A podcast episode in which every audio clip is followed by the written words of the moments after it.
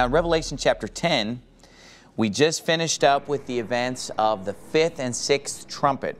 And before we get into the seventh trumpet, God spends some time in chapters 10 and 11 uh, just talking about some things that have to do with the seventh trumpet and things that lead up to the seventh trumpet. Look at chapter 10, verse number 1. It says, And I saw another mighty angel come down from heaven, clothed with a cloud, and a rainbow was upon his head, and his face was as it were the sun, and his feet as pillars of fire.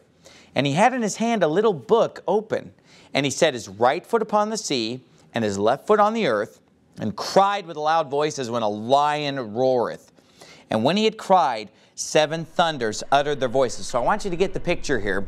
This mighty angel comes down from heaven, clothed with a cloud, rainbow on his head. His face is as bright as the sun. And he comes down and sets one foot on the sea and his left foot on the earth. And he cries with a loud voice as when a lion roareth. When he had cried, seven thunders uttered their voices, and when the seven thunders had uttered their voices, I was about to write. So these seven thunders that utter their voices, when the angel cries out, uh, they're saying something, they're giving some information, but for some reason, God does not want us to have that information at this time because he says to John, actually, I'm sorry, the angel tells him, it says he was about to write, but he heard a voice from heaven saying unto me, Seal up those things which the seven thunders uttered and write them not. So John hears what the seven thunders have to say. He goes to write it down, and he's told, Do not write that down. Seal up those things which the seven thunders uttered and write them not. This is really interesting because the book of Revelation is so open with us and it reveals so much to us, and God gives us so much information that it's, it's strange here that this is the only place in Revelation where God is withholding some piece of information from us. I'm not sure why it's being withheld, but something that those seven thunders uttered is something that we are not supposed to know about. And I've often wondered about it and tried to figure it out, but obviously he just doesn't want us to know. We'll find out someday. But it says in verse 5 The angel which I saw stand upon the sea and upon the earth lifted up his hand to heaven, the same angel and swear by him that liveth forever and ever, who created heaven and the things that are therein, and the earth and the things that therein are, and the sea and the things which are therein, that there should be time no longer.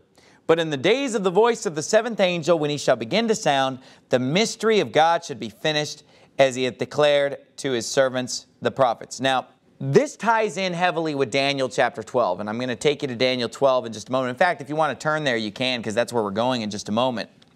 But let me say this some people have misunderstood this statement in chapter 10 where he swears that there shall be time no longer.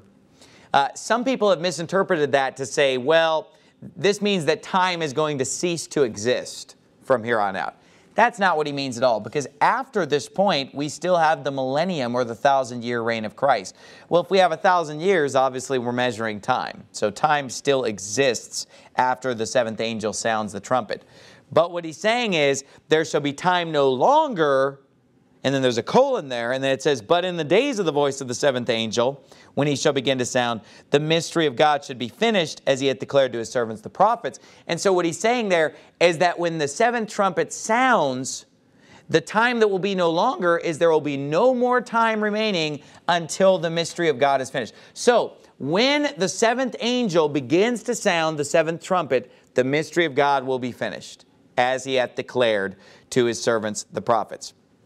Now, I'm going to get into what that mystery is in a moment. But first of all, let's go to Daniel chapter 12 and let's compare what we've seen so far in Revelation 10 with what we see in Daniel chapter 12, because there's something very similar in Daniel chapter 12. But I want to start at the beginning of Daniel chapter 12 and go through it verse by verse. It says in Daniel 12, 1, And at that time shall Michael stand up the great prince which standeth for the children of thy people. And there shall be a time of trouble, such as never was since there was a nation, even to that same time. And at that time thy people shall be delivered, everyone that shall be found written in the book. So, verse 1 right there is just packed with information. Let's break it down slowly here. It says, first of all, that there shall be a time of trouble such as never was since there was a nation even to that same time. Well, compare that to Matthew 24 when the Bible says, For then shall be great tribulation, such as was not since the beginning of the world to this time, nor nor ever shall be. We see that trouble and tribulation are often used interchangeably in the Bible. For example, in 2 Corinthians chapter 1, it says, Who comforteth us in all our tribulation, that we may be able to comfort them which are in any trouble by the comfort wherewith we ourselves are comforted of God. So in 2 Corinthians 1, he uses trouble and tribulation interchangeably. Throughout the Bible, you'll see the words trouble and tribulation used interchangeably. So when he says there shall be a time of trouble, such as never was since there was a nation, even to that same time, that is the same period of time that he's referring to in Matthew 24, verse 21, when he says, For then shall be great tribulation such as was not since the beginning of the world to this time, nor nor ever shall be. So we're dealing with the great tribulation. Well, now let's start at the beginning of the verse and read it again. And at that time shall Michael stand up, the great prince which standeth for the children of thy people. This is talking about Michael the archangel. It says, Michael will stand up, and there shall be a time of trouble, such as was not, you know, since the world began, and so forth, because we're tying it in with Matthew 24. Well, in Revelation chapter 12, do you remember the scripture about there being a war in heaven? And it says, Michael and his angels fought against the dragon, and the dragon fought and his angels. That's what's being alluded to in Daniel chapter 12, verse 1. So what the Bible's telling us is that Michael the archangel is going to battle with the devil. We read about it in chapter 12, and the devil's going to be cast out of heaven. He's going to be cast down to the earth. And when the devil is cast down to the earth, the Bible says that he has great wrath because he knoweth that he hath but a short time. And so when the devil is cast down to the earth, he knows he has a short time. He goes to persecute the woman which brought forth the man child. We'll deal with that in the sermon on Revelation 12.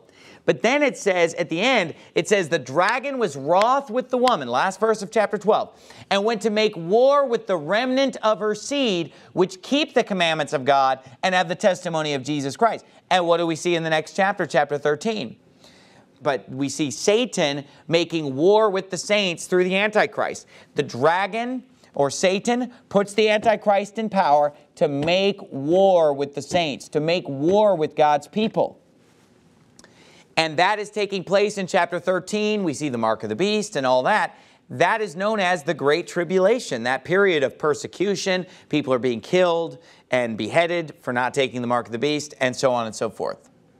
So that matches perfectly with Daniel chapter 12, because in chapter 12 of Revelation, the devil's cast out of heaven. He goes to make war with the saints. That's what basically initiates the tribulation, is the devil being cast down to the earth. And then he goes out to persecute. The, first the woman, then the saved. Okay, and we'll get into that more in the Revelation 12 sermon.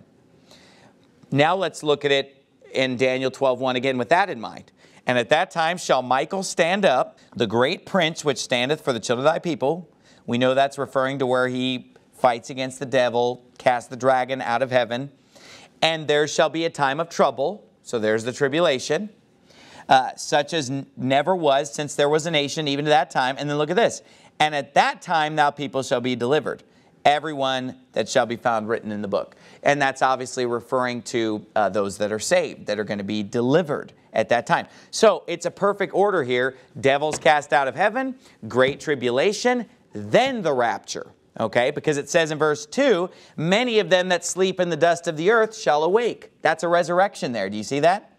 Some to uh, everlasting life, and some to shame and everlasting contempt. And they that be wise shall shine as the brightness of the firmament, and they that turn many to righteousness as the stars forever and ever. So in Daniel chapter 12, verses 1 through 3, here are the events. Michael stands up and, and basically fights against the dragon, casts him out of heaven. When he gets down to the earth, he goes out to persecute first the woman, then he persecutes the remnant of her seed that keep the commandments of God and have the testimony of Jesus Christ. That period where he is persecuting the saints and so forth is called the Great Tribulation.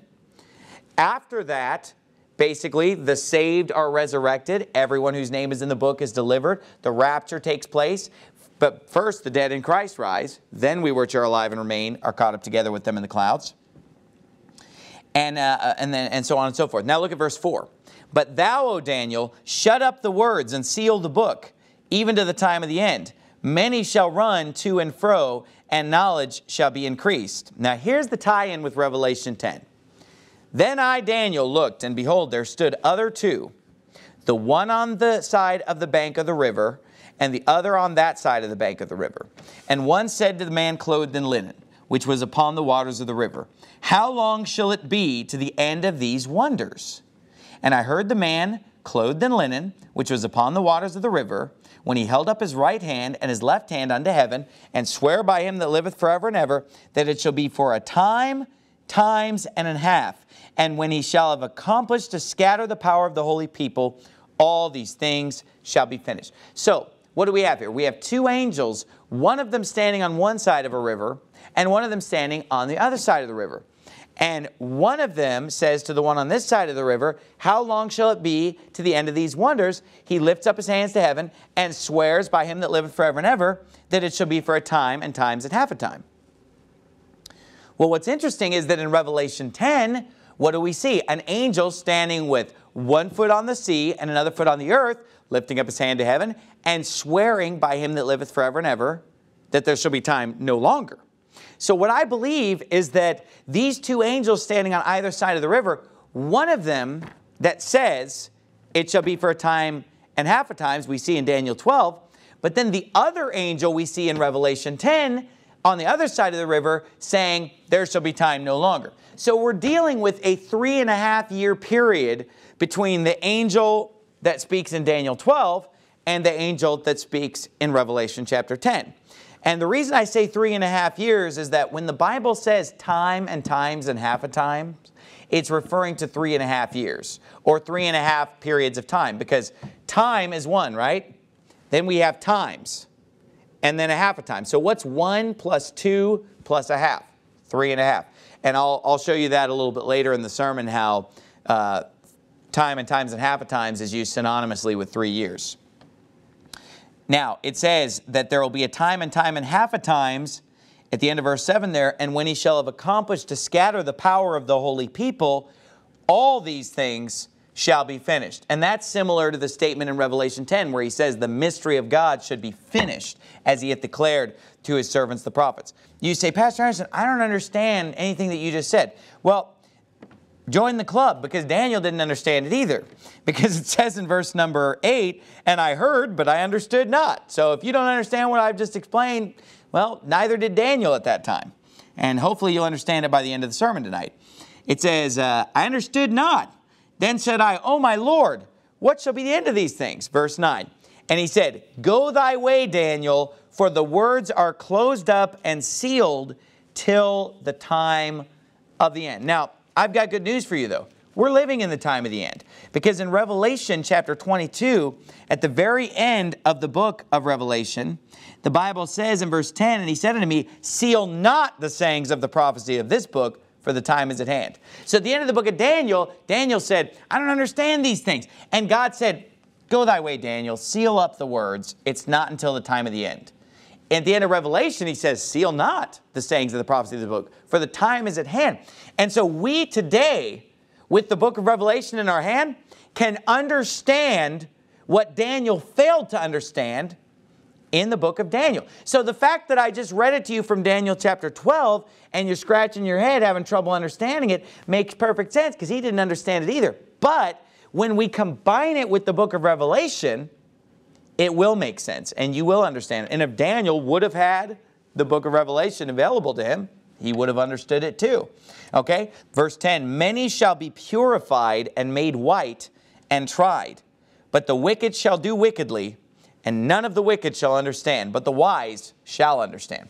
So, God is saying, Look, Daniel, you don't understand this now, but at the time of the end, people will understand it. But is he saying that everyone's going to understand it at the time of the end? No. He's saying the righteous will understand it in the time of the end, but none of the wicked shall understand. So, in order to be able to understand biblical prophecy, you know what? The first thing you got to do is be saved. And a lot of people, the reason they don't understand biblical prophecy is because they're not saved.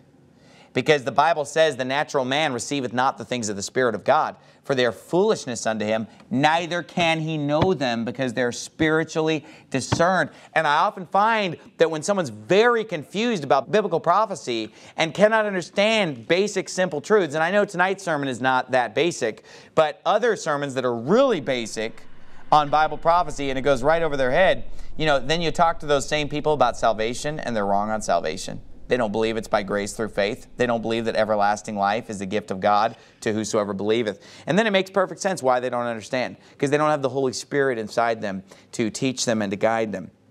And the Bible's clear none of the wicked shall understand.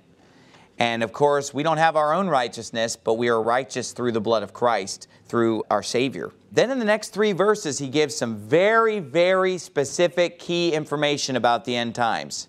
He says in verse 11, From the time that the daily sacrifice shall be taken away, and the abomination that maketh desolate set up, there shall be a thousand two hundred and ninety days. Little earlier in the chapter, what did the angel say when he swore by him that liveth forever and ever? He said, Until the end, there shall be a time, times, and half a times. That is three and a half years. Well, that matches perfectly with verse 11 when it says, From the time, meaning starting with the time that the daily sacrifice is taken away, and the abomination that maketh desolate set up, he says there shall be a 1,290 days. So from the abomination of desolation to the end, he says there will be a 1,290 days. Well, just to help you out, 1,290 days is three and a half years. Now, go if you would, keep your finger in Daniel 12 there. Go back to Daniel chapter 9. Daniel chapter 9, verse 27. This is where we see uh, what people call Daniel's 70th week, this seven year period in end times Bible prophecy. It says in verse 27 He shall confirm the covenant with many for one week, and in the midst of the week he shall cause the sacrifice and the oblation to cease, and for the overspreading of abominations he shall make it desolate. Even until the consummation and that determined shall be poured upon the desolate. So, according to Daniel 9, verse 27, at what point in the seven year period, or Daniel's 70th week, as people like to call it, at what point in that seven years does the abomination take place according to Daniel 9 27? It happens in the midst of the week, doesn't it? He says, in the midst of the week, the abomination of desolation takes place. Now, if we compare that to Daniel chapter 12, he says, from the abomination of desolation to the end, there shall be 1,290 days. Now, before I go any further, let me just explain to you how the Bible reckons days and months and years and what calendar the Bible uses. From Genesis to Revelation, the Bible very consistently uses 30 day months. Therefore, God is not on the exact same type of calendar that we're on because our months are not all 30 days, are they? 30 days hath September, April, June, and November but all the rest have 31, save February with 28, okay? So February has 28 days. We have a lot of days with 31, 30, and so forth. Therefore, our year contains 365 days, does it not? Well, in the Bible, the year consists of 12 months of 30 days each, which makes a year of 360 days, not 365. But when you're using a system that only has 360 days in a year, you are not in sync with the sun and with the Earth's rotation around the sun because how long does it take the Earth to go around the sun? Approximately 365 and a quarter days. Now, 365 days is not in perfect sync with the sun either, which is why every four years, what do we need? A leap year, right? But every 100 years, we don't have a leap year because it's not exactly 365 and a quarter. So even our calendar is, is not perfect and has to have adjustments made to keep us in line with the sun. Otherwise, over the course of hundreds and hundreds of years, those quarter days would add up, and pretty soon it'll be Christmas in July. You know, it'll be snowing outside, and, and it's supposed to be summertime. And that wouldn't make any sense. Well, if you're on the Bible's system of time with 12, 30 day months, you're really going to go out of sync with the sun fast, aren't you? Because you're, you're five, five and a quarter days off all the time. And so you're continually going to be going out of sync with the sun. That's why when you use the system that the Bible uses of a 360 day year, 12, 30 day months, you must every six years add an extra month, right? because 6 times 5 is 30. And so the five days that you're losing every year, those add up after six years to 30 days. You tag on an extra month to make up for that. You say, Pastor Anderson, who in the world has ever used such a system? I know you're saying it's in the Bible, and yeah, we could go back to Noah's day, and he equates 150 days to five months. In the book of Revelation, in the book of Daniel, he equates 1,260 days to three and a half years. He equates 42 months to 1,260 days. But you say, is there an example in our world of people using this calendar today? Believe it or not, the Iranians, the Persians, used this calendar for thousands of years. In fact, the longest known running calendar known to man that can be documented is a Persian calendar that has gone off of these 360 day years. Okay, adding a leap month. I'm calling it a leap month, you know, just adding an extra month every six years to bring things in line with the heavenly bodies. Because remember, in Genesis 1, the Bible very clearly tells us that one of the purposes of the sun and moon and stars is that they will help us with uh, signs and seasons and days and months and years. So to teach that, oh, there's a 360 day year and it has nothing to do with the sun and moon, that's bizarre. Because, you know, without adding these extra months, you're going to be having, you know, springtime and harvest and summer and winter coming at all the wrong times in the year. It's not going to make sense. It would totally mess up God's feast days in Leviticus 23. So, that is why when you study the book of Revelation, it's very clear that the first half of Daniel's 70th week is often referred to as lasting for 1260 days. But the second half of Daniel's 70th week is mentioned as lasting for 1290 days. Why is that? Because 42 months at 30 days is 1260 days. But by the time we get to the second half of Daniel's 70th week, we must add an extra month because every six years you've got to add that extra month to keep it in line with the heavenly bodies. Therefore, if God's talking about a week or a seven year period, it would not be a complete seven years with 84 months of 30 days each. 2,520 days is not going to cut it. You got to add in that extra month. And then you're up to 2,550 days for the entire week. 1,260 in the first half, 1,290 in the second half. That's why the abomination of desolation happens in the middle of the week. And from the abomination of desolation going forward, the Bible says in Daniel 12:1, there shall be 1,290 days. All right? Look at the next verse, verse 12. Blessed is he that waiteth and cometh to the thousand three hundred five and thirty days. But go thou thy way till the end be, for thou shalt stand, shalt rest, and shalt stand in thy lot at the end of the days. So there are two key numbers given here at the end of Daniel 12. There's the 1290 day number, which is talking about what? The second half of Daniel's 70th week. From the abomination of desolation going forward. Okay? And then we know at that time it's over. Okay? Well, what's the 1335 day period? Well, there's no room to fit the 1,335 days in the second half. Second half of the week only lasts 1,290 days. 1,335 days will be more than that. Not going to happen. But not only that, the Bible's clear in verse 13 that Daniel will rest and will stand in his lot at the end of the days. What are the days? the 1335 days that he just mentioned. Let me read it to you again. Blessed is he that waiteth and cometh to the thousand three hundred and five and thirty days, but go thou thy way till the end be, for thou shalt rest and stand in thy lot at the end of the days, referring to the 1335 days that he just mentioned. So, if Daniel is rising again after the 1335 days, if we were to start those 1,335 days at the beginning of Daniel's 70th week, how long is 1,335 days? Well, the first 1,260 days of that would bring us to the abomination of the desolation, and then that leaves us with 75 more days, doesn't it?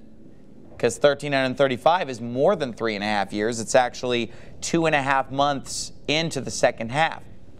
So, with that in mind, if Daniel is going to rise again or be resurrected at the end of the 1335 days, that would mean that the 1335 days is referring to what we know as the rapture or the first resurrection. Because when Jesus Christ comes in the clouds, the dead in Christ shall rise first. Then we which are alive and remain shall be caught up together with them in the clouds to meet the Lord in the air, and so shall we ever be with the Lord. Now you say, Pastor Anderson, wasn't Daniel already resurrected at some past time? I know there are people out there that teach that, you know, when Jesus rose from the dead, all the Old Testament saints rose. That's a false doctrine because it says in Acts 2.29, Men and brethren, let me freely speak unto you of the patriarch David, that he is both dead and buried, and his sepulchre is with us unto this day. So according to Acts 2.29, David was still in the grave, in the sepulchre, bodily, after the resurrection of Christ when Peter is preaching at the day of Pentecost. David's in the grave. Well, guess what? Daniel was in the grave too. All the Old Testament saints were still in the grave when Peter preached that sermon. They will be resurrected in the first resurrection when Christ comes in the clouds. The dead in Christ will rise first. That'll be David's dead body. That'll be Daniel's dead body. That'll be all the Old Testament saints. That'll be all the New Testament saints. The dead in Christ will rise first. Then we which are alive and remain shall be caught up together with them in the clouds. So, if that resurrection of Daniel is taking place 1335 days into Daniel's 70th week, or during the second half of Daniel's 70th week, what does that mean? That means that 1260 days into Daniel's 70th week is the abomination of desolation. Well, when the Bible says in Matthew 24, when we see the abomination of desolation, he says, then shall be great tribulation. That's where we see a lot of people being killed for the cause of Christ. That's where we see the Antichrist come into total control at the abomination of desolation, where he is ruling over every kindred and tongue and people and nation, and where he's causing everyone to have to have a mark in their right hand or in their forehead to buy or sell. That is the time of trouble unlike anything the world has ever seen, right? And that takes place at the midpoint. That means there are 75 more days until we're raptured. There are 75 more days until we are caught up in the clouds right after the dead in Christ rise. That means the period of great tribulation will last for 75 days. You know, there will be a time of trouble and tribulation, obviously, for the three and a half years leading up to the abomination of desolation. But when great tribulation begins, is at that abomination, that's the one where basically believers are being killed en masse. And look, it's a good thing that that period only is lasting for 75 days, because if those days had not been shortened, no flesh should be saved. I mean, if, if, if the Antichrist were allowed to persecute God's people for the whole 42 months of his reign, I mean, there'd be no flesh saved, would there? I mean, nobody could survive because of the fact, and again, I, will go into that more in, uh, in the sermon on chapter 13. But you understand what I'm saying, that uh, there are two key numbers here 1,290 days from the abomination to the end of the week, and 1,335 days from the beginning of the week unto the resurrection of Daniel, unto the resurrection of all believers, unto the rapture, okay, or Christ coming in the clouds, and so on and so forth to me, this is a clear passage, but even to confirm this more, remember what we talked about back in Revelation chapter 2, where he said, You shall have tribulation for 10 days. Be thou faithful unto death, and I'll give thee a crown of life.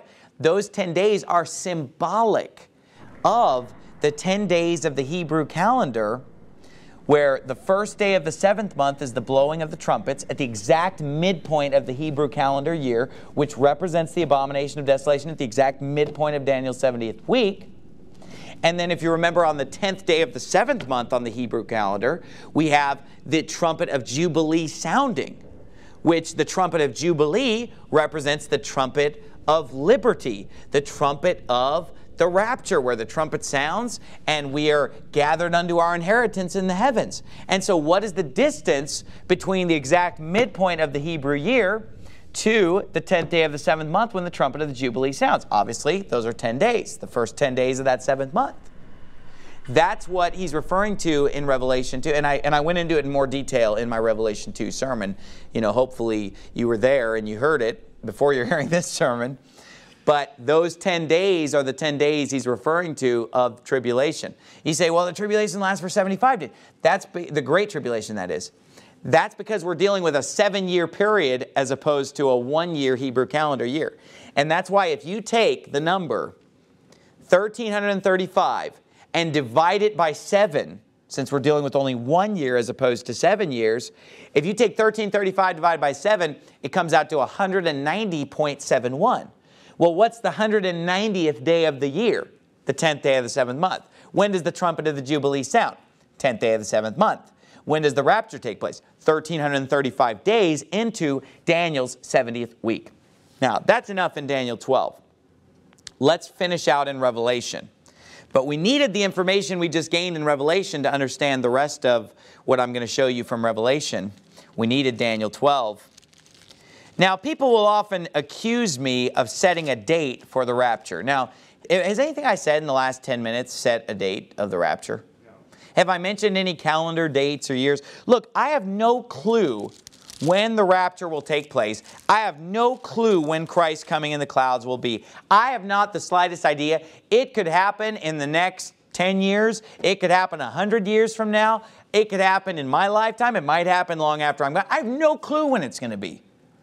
I have not set a day. I will not seek to set a day. And they say, well, the Bible says no man knoweth the day or the hour. You're saying it happens 1,335 days into Daniel's 70th week. You're pinpointing the day. No, I'm not because we don't know when Daniel's 70th week begins, do we?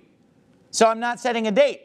Now, people will often say, well, yeah, but once it begins, we'll know. But hold on a minute. Will we really know? Because the Bible says that the week begins with the Antichrist confirming the covenant with many for one week. How do we know that's going to be a public event? We may not know when that confirmation of the covenant with many. Oh, the peace treaty with Israel. It doesn't say peace treaty with Israel. That's what your prophecy teacher taught you. It says he'll confirm the covenant with many for one week. It doesn't mention making a peace treaty with Israel. There's no peace in the first half of Daniel's 70th week. The second seal is world warfare. People will say, oh, the first half of Daniel's 70th week is a period of peace. That is such a lie. The second seal is open and the whole world's at war. That's the second seal. But the covenant confirmed with many for one week could take place behind closed doors in a smoke filled room for all we know. We're not necessarily going to know when that begins to start counting the 1335 days. Okay? But let's say when the abomination of desolation takes place, will we know the exact day that the abomination is set up? Uh, you know, I think it's very likely that we will. So at that point, yeah, you could count 75 days. But here's the thing at that point, we're so far into this anyway. We're getting so close to the end. We're only two and a half months away from it at that point. We've already seen the events of the first, second, third, fourth, and, and fifth seals. We've seen the abomination of desolation. Jesus said, when you see these things begin to come to pass, look up and lift up your heads for your redemption draweth nigh. I mean, obviously, there's going to eventually come a point where we realize, hey, we're into Daniel's 70th week. Hey, uh, there's a one world government. Hey, the Antichrist is asking us to take a mark to buy or sell. So, yeah, at that time, obviously, we know that it's about to happen. So, here's the key Jesus did not say, No man will ever know the day or the hour of my coming. He said, No man knows now. When he was talking back then, no man knoweth the day or the hour, but my Father only. Okay, so obviously, okay, let me put it to you this way. After it happens, will we know the day or the hour?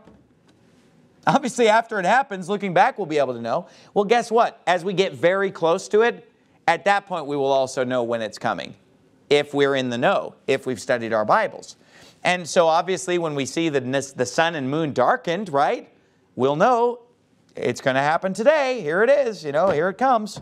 And so, uh, that whole argument of uh, claiming that it's date setting to say that it happens 1335 into the week that just falls apart because we're not setting any year, we're not setting any month. And, and frankly, I don't know what day or what calendar month his coming will be.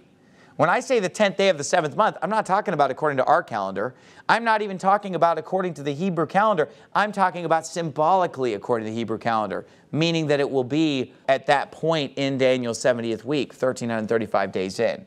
I don't know whether this is going to be December, January, March, I have no clue what month, what day, or what year. So I am not setting any kind of a date, and I never have, and I never will. until I see the abomination of desolation. Then I'm going to start setting a date. Hopefully, I'm still alive at that time. So, what did we learn from Daniel 12 in a nutshell? Well, we learned basically that there's a seven year period. We learned that by comparing, you know, Daniel 9, Daniel 12, a lot of the scriptures.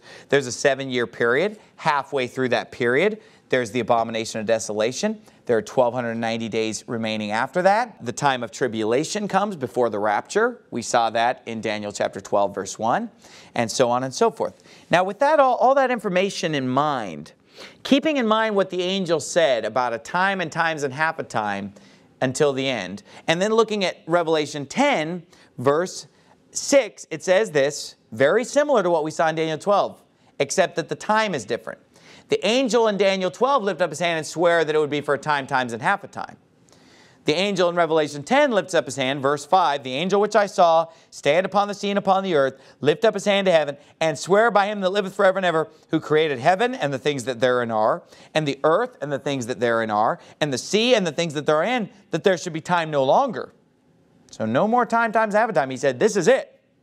But in the days of the voice of the seventh angel, here's the key, when he shall begin to sound. The mystery of God should be finished as he hath declared to his servants the prophet. So, the mystery of God is finished in the days of the voice of the seventh angel when he shall begin to sound. So, when we talk about the events of the seventh trumpet, when is the mystery of God finished? At the beginning of the events of the seventh trumpet or at the end of the events of the seventh trumpet? At the beginning, right? So this isn't the very, very end of things because the seventh trumpet still has to sound and the events of the seventh trumpet have to play out, which we see recorded in chapter 11.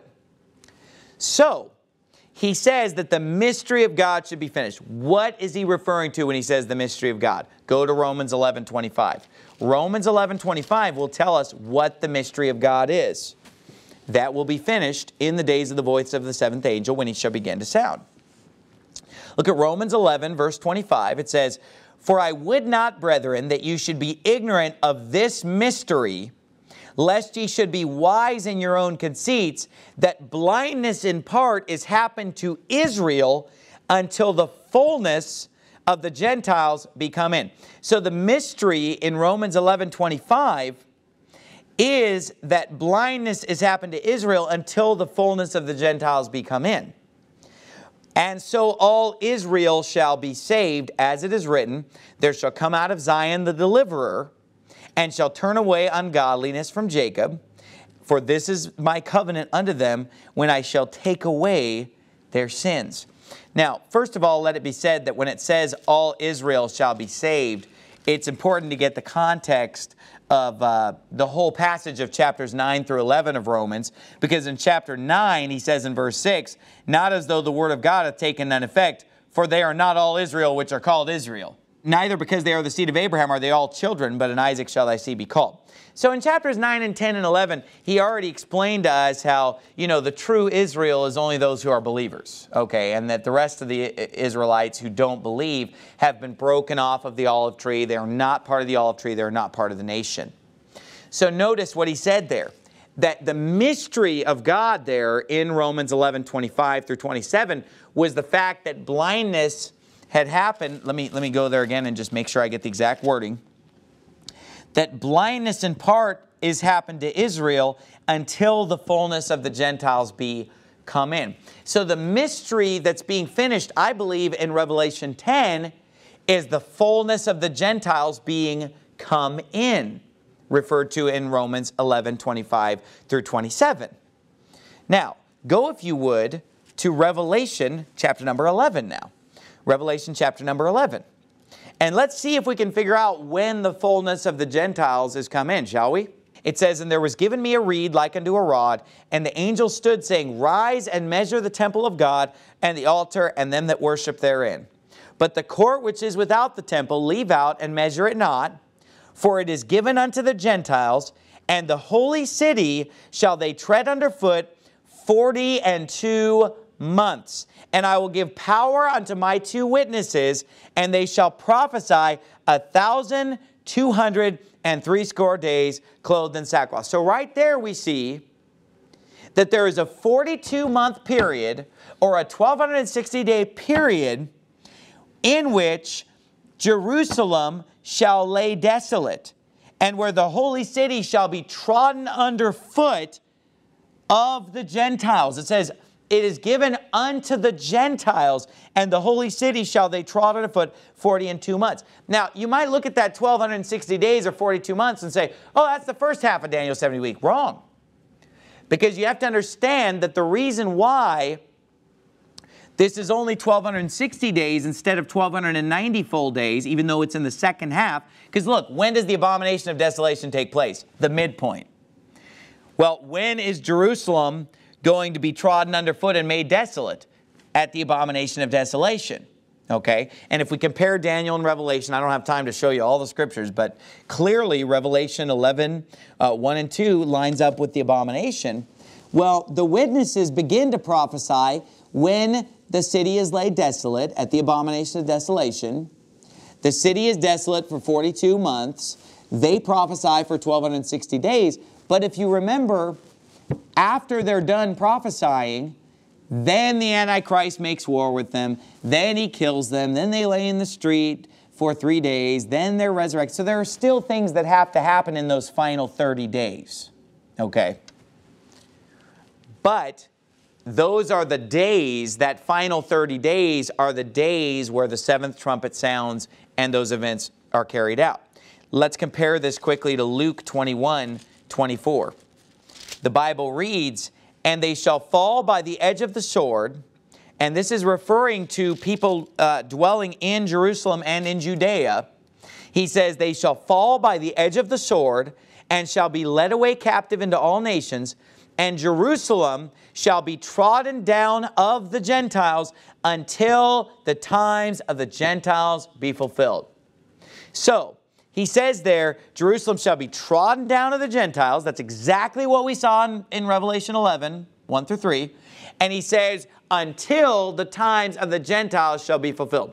How long shall the city be trodden down of the Gentiles according to Revelation 11, 2? 42 months. So, when is the time of the Gentiles fulfilled? 42 months after the abomination of desolation, according to Luke 21, 24, and Revelation 11, 2 and 3.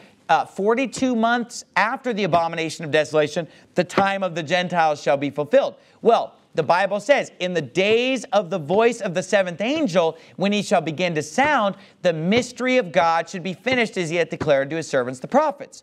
What is the mystery of God being finished? Romans 11, 25 and 27 tells us that it is the fullness of the Gentiles being come in.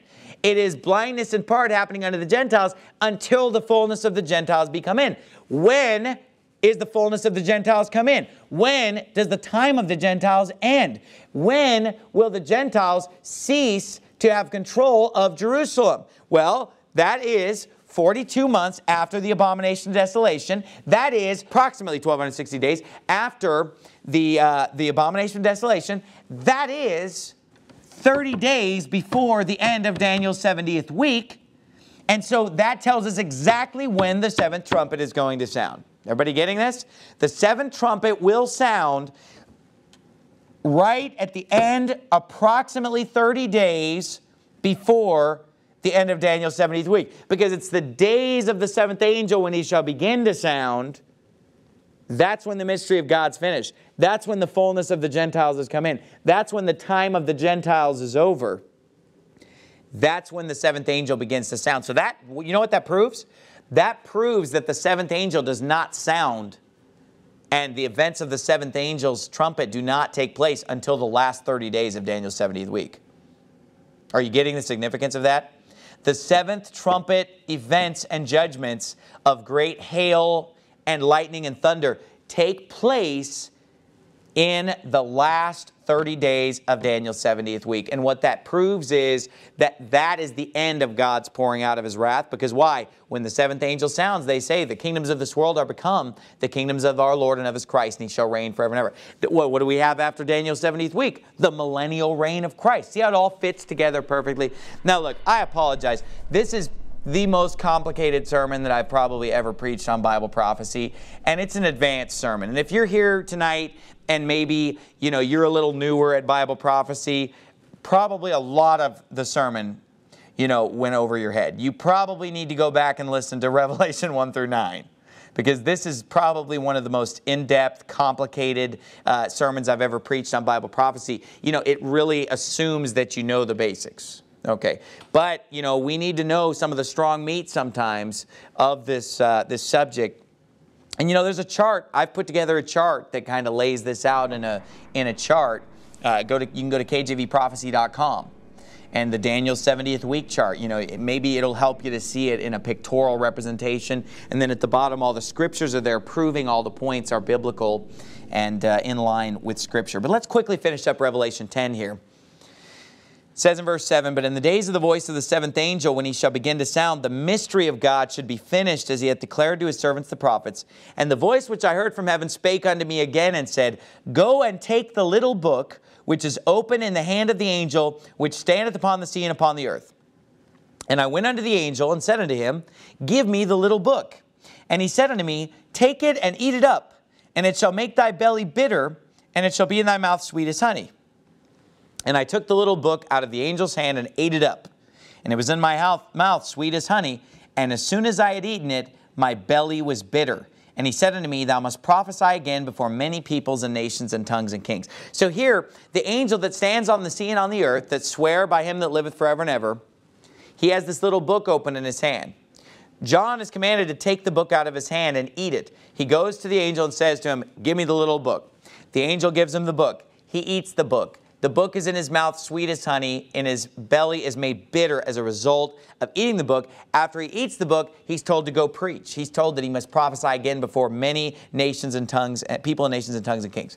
Say, what is the little book? Well, go back to Ezekiel chapter number 2. Ezekiel chapter number 2. Because often in the Bible, the concept of eating a book comes up, and it's always uh, referring to God's Word.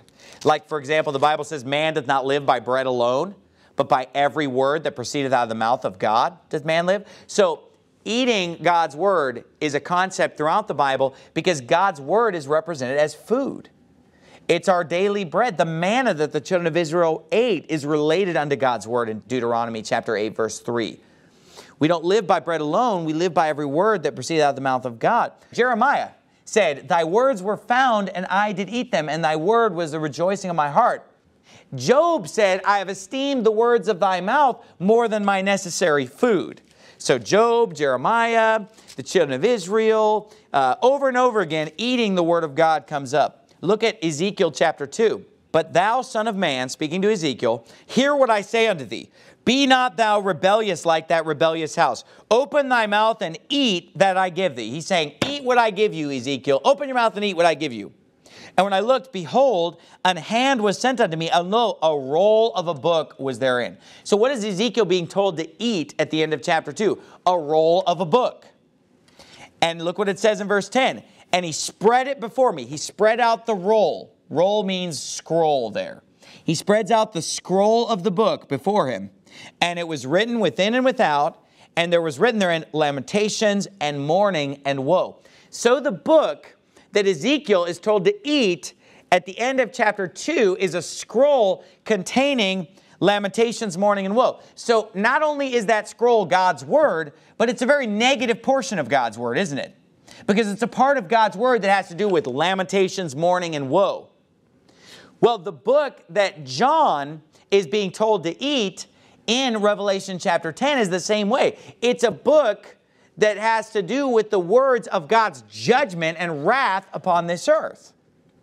And he eats that book and it's in his mouth sweet as honey. Why was the book that John ate in Revelation 10 sweet as honey to his mouth? Because God's word is sweet to the mouth. The Bible says in uh, Psalm chapter 19, the famous passage, the law of the Lord is perfect, verse 7, converting the soul. The testimony of the Lord is sure, making wise the simple. We're talking about the word of God, the law of the Lord, the testimony of the Lord. The statutes of the Lord are right, rejoicing the heart. The commandment of the Lord is pure, enlightening the eyes. The fear of the Lord is clean, enduring forever. The judgments of the Lord are true and righteous altogether. So God's judgments are true and right. God's commandments, God's statutes, God's word is perfect. He says, More to be desired are they than gold, yea, than much fine gold. Watch this sweeter also than honey and the honeycomb. So God's word is sweeter than the honeycomb. David said in the book of Psalms that God's word was sweet unto his mouth and to his taste. But why did it make his belly bitter? Because of the negative subject matter. So what the Bible is teaching here is that many negative portions of Scripture, they're sweet to our taste because honestly, the whole Bible is sweet to our taste. I mean, the whole, we, we, we as Christians, we love the Word of God. And I don't know about you, I love every part of the Word of God. I love the positive parts of the Word of God, and I love the negative parts of the Word of God because I just love God. You know, I just love His Word. But there are parts of it that can make our belly bitter as we read about judgments and lamentations. Whoa, some parts of the Bible make us sorrowful, don't they? Even though they, they're sweet to our taste in the sense that we love God's Word, we're sorrowful when we think about unsaved people going to hell, aren't we? I mean, doesn't that make us sorry? We don't question God's justice and God's uh, judgment, but it can still bring sorrow and, and it can bring a, a bitterness to our belly when we think about the wrath that's going to be poured out with the seven trumpets, when we think about the wrath that's going to be poured out with the seven vials. And so when he ate the book, he said it was in his mouth sweet as honey, but as soon as he had eaten it, his belly was bitter. And the angel said to him, uh, Thou must prophesy again before many people and nations and tongues and kings. Let's bow our heads and have a word of prayer. Father, we thank you so much for your word, and uh, we thank you so much for these truths. I, I pray that uh, those that are here would study to show themselves approved. This is not a simple sermon. This was not the milk of the word. This was definitely the strong meat. I went into a lot of subjects that are very deep and complicated, but I pray that many people would understand the things that I've preached in this sermon, that they would study and read and, and maybe uh, look at the chart that I've made, maybe make their own chart just based on what the Bible teaches, and, and, and come to grips and an understanding with these deep truths of your word and come to a very uh, clear and specific understanding of the book of Revelation through uh, these 22 messages. In Jesus' name I pray, amen.